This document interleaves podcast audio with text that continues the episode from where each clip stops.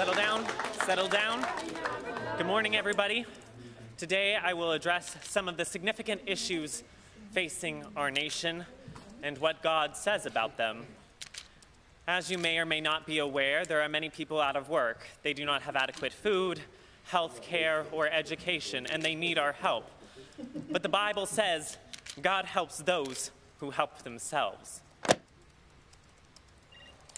And there are many people who suffer through tragedy, from natural disasters to violent crimes to disease and abuse. They are overwhelmed, they are struggling. But the Bible says God won't give you more than you can handle. And we have all dealt with problems and challenges that we don't understand. Things happen in our world and in our lives that are beyond our control. But don't worry, because the Bible says everything happens for a reason. And if your lifestyle isn't what you want it to be, if you want a nicer car or a bigger house or just want more money in the bank, then speak it into existence because, as the Bible and my mama always say, name it and claim it. Well, what then does the Bible say?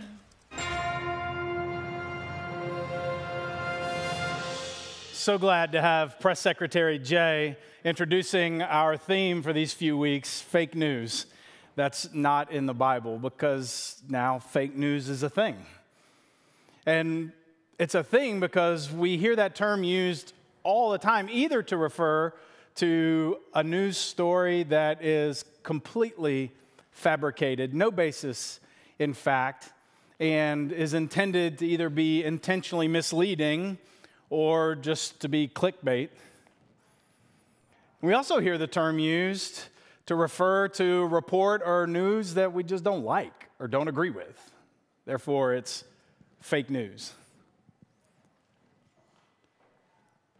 And actually, I was listening to a podcast uh, called The Liturgist. Uh, it was an episode from back in March, and they were talking about fake news and how to deal with and address and identify fake news. And I really appreciated the practicality of some of their advice. Things like, take it and check the source. Is, is, it, is there a named, reputable source that goes along with that bit of news that you're reading or that you've seen posted somewhere? They also said, check to see if they're accountable. Whoever's publishing that or writing that, do they have some kind of review board or do they publish retractions or edits or corrections? They also said pay careful attention to the bits of news that really make you angry or afraid. Because you, you might want to push pause and just reflect on what it is that's getting stirred up inside of you. They had other good advice too, like please be aware of satire and that sometimes what you read and what's been shared as a news story is just intended to be funny or to poke fun. So if you aren't aware of what the onion is, or in the church, the Babylon Bee, you need to know these sources are not real. And really, at the heart of that podcast, they were just saying listen, the, the work is on us to pay attention, to do our own homework, to dig a little deeper, process and discern what we're reading and hearing. Because really, the reason that fake news is a thing and has any impact is because, well, on, on the one hand, it, it sometimes taps into a predisposed opinion that we have. And on the other hand, it, it can be effective because sometimes we can just be complacent and a little bit intellectually lazy. And unfortunately, we're not immune to fake news in the church. And with the Bible, and particularly what the Bible says and doesn't say. And so here at Chapel Roswell, we've identified four bits of biblical fake news that we hear in our lives. Either we have said them or heard them shared. And so we started a couple of weeks ago with part one that God helps those who help themselves, and how that's not biblical. It's often said as a maybe as a, as a motivational speech or sometimes as an excuse to not have to deal with somebody or help somebody. And really, it's probably more biblically accurate to say God helps those who help others. But the truth is, God is our help, and it has nothing to do with our ability to help ourselves. Part two of our series was God won't give you more than you can handle. And that's not in the Bible. We don't blame God for everything that happens in the world and in our lives. And really, it's better said instead of saying, God won't give you more than, ha- than you can handle, it's better said that God will make a way. God is with you, and God will make a way. So this week, we turn to part three of the series. And this bit of fake news that we'll address today is everything happens for a reason. You've probably heard that before, maybe even said it before. I have. And really, on the face of it, that's not even a religious or spiritual statement on its own. Everything happens for a reason. Now, there are, you know, spiritual cousins to this one, things that say, like, you know, God has a reason, or, well, it's God's will. And you know the scenarios when something like this comes up or is said.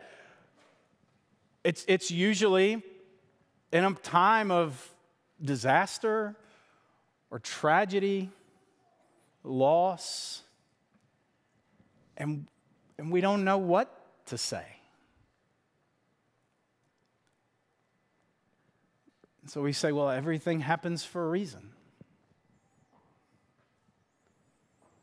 When a child gets a cancer diagnosis, or you lose your job, or your spouse catches you completely out of the blue and asks for a divorce, or there's a natural disaster or you're at the bedside of someone who's terminally ill and you don't know what to say.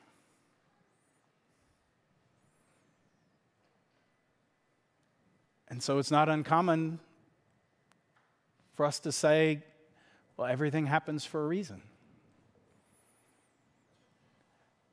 But really, what does that even mean? I mean, are you talking about everything has a cause? Everything happens for a reason, something caused it.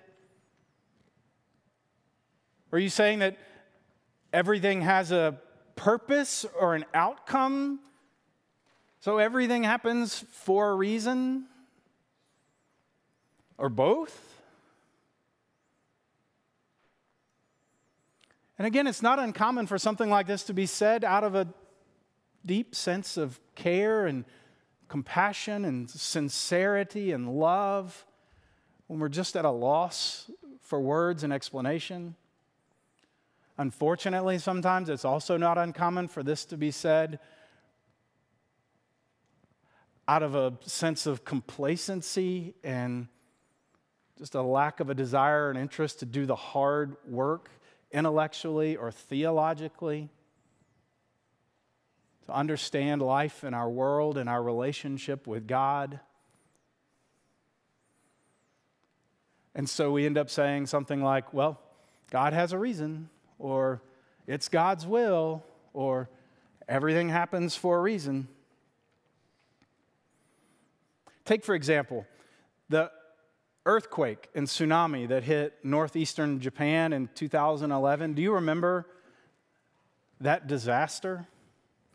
It was a 9.1 magnitude earthquake, one of the five strongest in recorded history,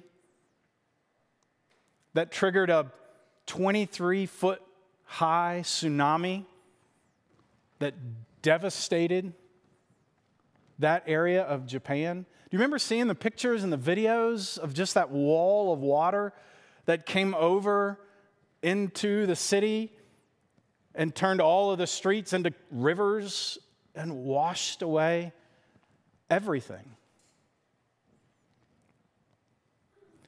And then that earthquake also caused the failure of a nuclear reactor at the Fukushima power plant.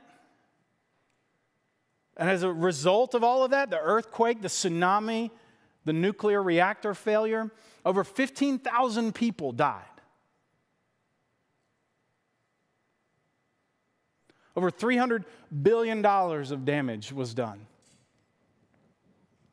That part of our world was wrecked in every way, shape, and form. You know, as of two years ago, there were still about 2,500 people who were missing, have not been accounted for. And over a quarter of a million people who are still living in some type of temporary shelter or housing. An incredible tragedy. And about three days after it happened, the mayor of Tokyo was giving a press conference, and he said that that disaster was a divine punishment for their nation because they needed to be cleansed of their self centeredness and egoism. I don't know about you, but that brings to mind for me the televangelist Pat Robertson and, and the people like him here in the States when Hurricane Katrina devastated Louisiana in 2005, and they called that God's punishment for Louisiana and for our nation, for our host of sins. It breaks my heart when people, especially Christians, say something like that in a time of tragedy and disaster to say, oh, well, God has a reason for that, or everything happens for a reason.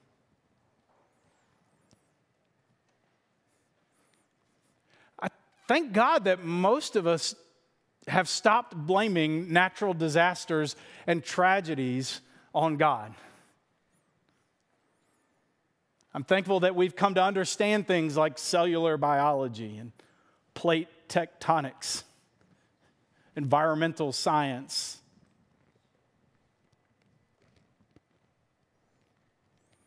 And so, if, if our faith doesn't teach us that everything happens for a reason, then what does it teach us? One of the places that I think we can look to find an answer to that question is in the New Testament in the book of Romans, specifically Romans chapter 8. Paul writing to the church at Rome, and he opens that chapter, chapter 8, by making a wildly audacious and bold claim that God in Jesus has done the impossible, has made a way for a world that is deadened by hostility and selfishness to come alive with peace and with hope. And then he goes on to say, and we're living in the birth pains, the anticipation of the completion of this impossibility becoming a reality. And I want to pick up in verse 24, Romans chapter 8, and read for us Romans 8, 24 through 28. And it's going to be up on the screens. And this is what it says We were saved in hope. If we see what we hope for, that's not hope. Who hopes for what they already see? But if we hope for what we don't yet see, we wait for it with patience. In the same way, the Spirit, the Holy Spirit, comes to help our weakness. We don't know what we should pray, but the Spirit Himself pleads our case with unexpressed groans. The one who searches hearts knows how the Spirit thinks because he pleads for the saints, consistent with God's will. We know that God works all things together for good for the ones who love God, for those who are called according to his purpose. And see, I think there Paul gives us a much better answer than everything happens for a reason.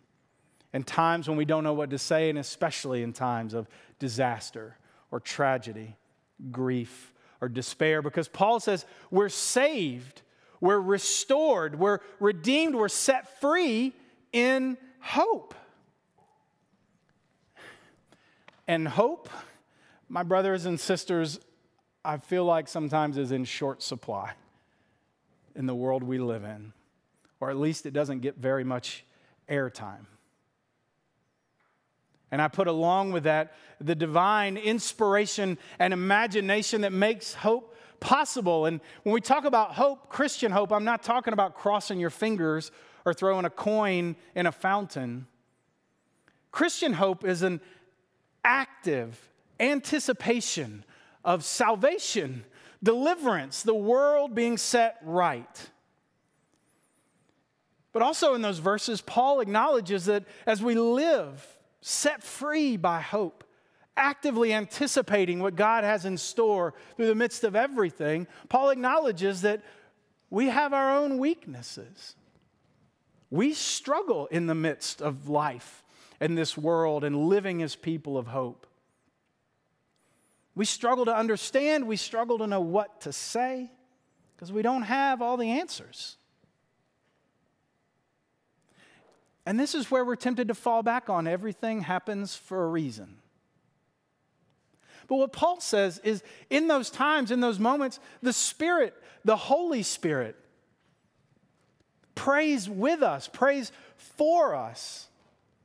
The Spirit that the Bible calls our counselor, our comforter, our guide, our intercessor, our intermediary, that the Holy Spirit of God lifts up our even our unspeakable, unutterable prayers, the groans that come from deep within us, especially when we don't know what to say or even what to pray. You know, I, I would argue you may be better off saying nothing at all than saying simply everything happens for a reason. But see, then Paul writes the rest of the good news. And what he says is for anyone, for everyone who has some sense, who has any sense of the love of God and love for God, anyone who has any inclination to live life in the light of the love of God, for any and everyone, then God works in the midst of everything, all things. God works through all things for good to bring about what is good and right and holy for us and for our world. God is in it. God is in this. Like the 23rd Psalm says, Yea, though I walk through the valley of the shadow of death, I will fear no evil. Your rod and your staff, they comfort me. So we can live as people of hope, even if in the moment or in that season, all we can muster is a groaning prayer. And then maybe eventually a glimpse of a better future. And then in time, even an expectancy that God will work, that God is working in it and through it and will bring about good. And by the way, if we're alongside someone or people who are going through the midst of a tragedy, a struggle, a loss, then we don't just simply say everything happens for a reason. We say, God is in this. God is with you in this, and so am I.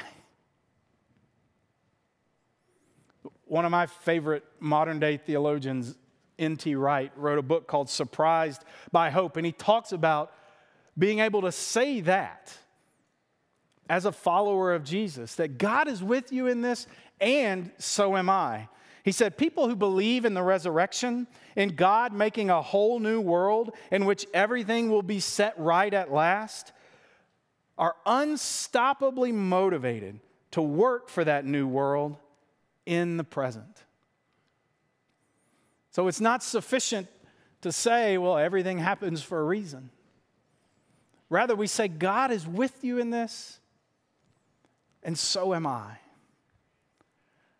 And part of this challenge and the struggle is we look for purpose, we look for explanation, we look for reason, sometimes even blame and cause. But it's not God's purpose, God's will, or God's reason that we would go through any particular event or circumstance. And it, it's not God's reason or will, necessarily even the outcome of that. But rather, it's the will of God that we would go through that with the love of God and with each other. That's God's loving intent and purpose for us all and for our world. Back to that tsunami in Japan, if you saw what happened as a result, since 2011, almost a million people have volunteered, have given of their time to go and assist in the relief and the recovery that's taking place there. And about $500 billion has been given to try to help the people, our brothers and sisters who live in that part of Japan, get their lives back, restore their community. In fact, the United Methodist Church, which we don't really even have a presence in Japan, not much of one to speak of in terms of having churches or congregations. I mean, we do things like relief work, obviously, we do things for to support and work for people missionally, agriculturally, or to fight human trafficking, but not, not really any congregations in Japan per se. But the United Methodist Church raised over $12 million to send to be a part of the relief effort for our brothers and sisters there. That's one of the things I, I, I, value and I appreciate about being United Methodist is because we have an arm of our church that we call UMCOR, the United Methodist Committee on Relief. And its sole purpose of existence is to help the United Methodist Church send relief wherever in the world there is a tragedy or a disaster. And in fact, the way it functions is all of the overhead costs of UMCOR are paid for by the local United Methodist churches. We all contribute money to put that framework, to have it in place so that when there is a disaster and people want to give to it, you can give specifically to help relieve, say, the people in Japan after that earthquake and that tsunami. And every dime you give goes directly to relief because all the overhead is covered by the regular giving of the church. I think that's important, and I think that's a witness to our world that when a tragedy happens, we're not going to say to our brothers and sisters, Oh, I'm sorry, everything happens for a reason. What we're going to say is, God is with you in this. This is awful. This is terrible. It's not the way God designed the world to function. But God is with you in it. And so are we. So every time you give here at Chapel Roswell, remember that a portion of what you give goes to keep the framework of UMCOR in place to cover those administrative and overhead costs so that when there is a disaster, we can give directly to it. And, and when you do, every dime you give will go straight to that relief effort. You know, this communion meal that we're going to share together in just a minute, and by the way, if you've never done this, there's a card in your pew that explains communion, and I encourage you to give it a read at some point if you want to, just to understand why we do it and the significance and what it means. But I'll tell you one thing that it means, especially for us right now today, considering the news, the fake news that everything happens for a reason, and the good news that says, you know what? The point here is God is with you in this, and so are we. And this communion meal embodies that. This was God's way of saying, I'm with you in this. That God came to us, stepped out of the eternal and the everlasting, and set foot in our world to say, I'm with you in this. And in the moments of brokenness and grief and loss and tragedy, when we're at a loss for words, we don't know what to do or to say. In our darkest place, God went there in the person of Jesus all the way to his death, to a painful, humiliating death on a cross, and said, I'm with you now and always. And he gave his life.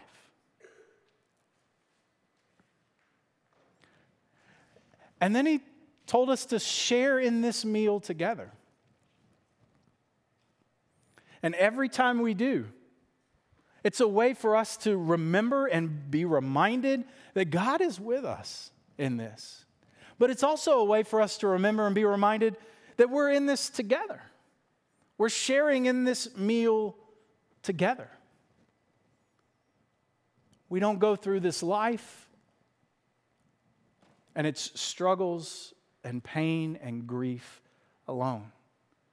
God is with us. And we do it together. We have each other. And so, in, in just a minute, we're going to have people positioned around the room and invite you to come and receive communion. This is a, a sacred act, I mean, it's a sacrament of the church. And the way we understand our experience of communion is when we come to this table to receive the bread and the juice, we come looking for Jesus. We come looking for God. God promises to meet us here. So I want to ask the people who are going to help to serve if, if they would come on up right now and we'll serve them and then they'll take their places and you'll be invited to come and receive.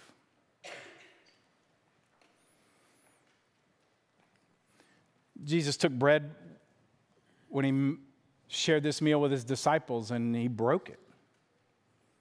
And he told them, This is my body, broken for you. Take it and eat it, and every time you do, remember me. And then he took the cup and he said, This is my blood, poured out for you and for everyone for the forgiveness of sin, so that there could be hope and life even in our darkest times. He said, Take it and drink it, and every time you do, remember me. And so that's what we're going to do today share in this meal and remember him. And I want to tell you, you don't have to be a member of this church or any church to come and receive this meal. We just invite you to come looking for Jesus with a heart and a mind open to where God might be engaging you right now. And we'll serve the meal by intinction, which basically means somebody will break you off a piece of the bread and hand it to you, and then you dip it in the cup of juice, and then you can have the bread and the juice together. And there'll be four stations here on the floor. We're going to bring it up to the balconies as well.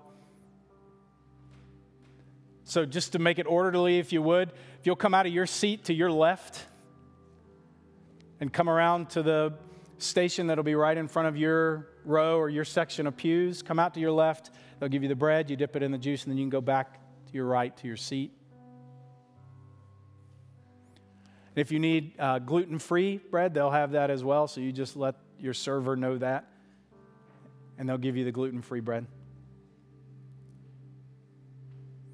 I want to ask you before we share in this meal if, uh, if you would bow your heads and we'll pray God's blessing for it. And we'll make as our prayer the, the truth, the good news, that no matter what it is, rather than trying to always assign purpose, cause, blame, or discover